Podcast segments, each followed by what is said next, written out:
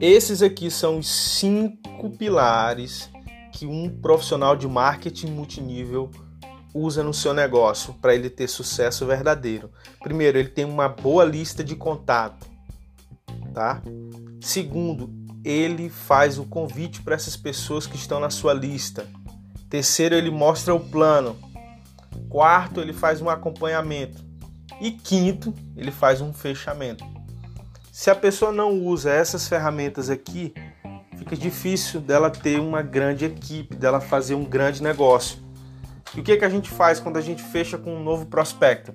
A gente passa essas cinco, essas cinco atividades geradoras de renda dentro do multinível. Se essa pessoa colocar em prática essas cinco atividades aqui, o negócio dela decola. Se tem alguma coisa que está dando errado dentro do seu negócio de multinível, analise se você está fazendo essas cinco coisas, essas cinco atividades.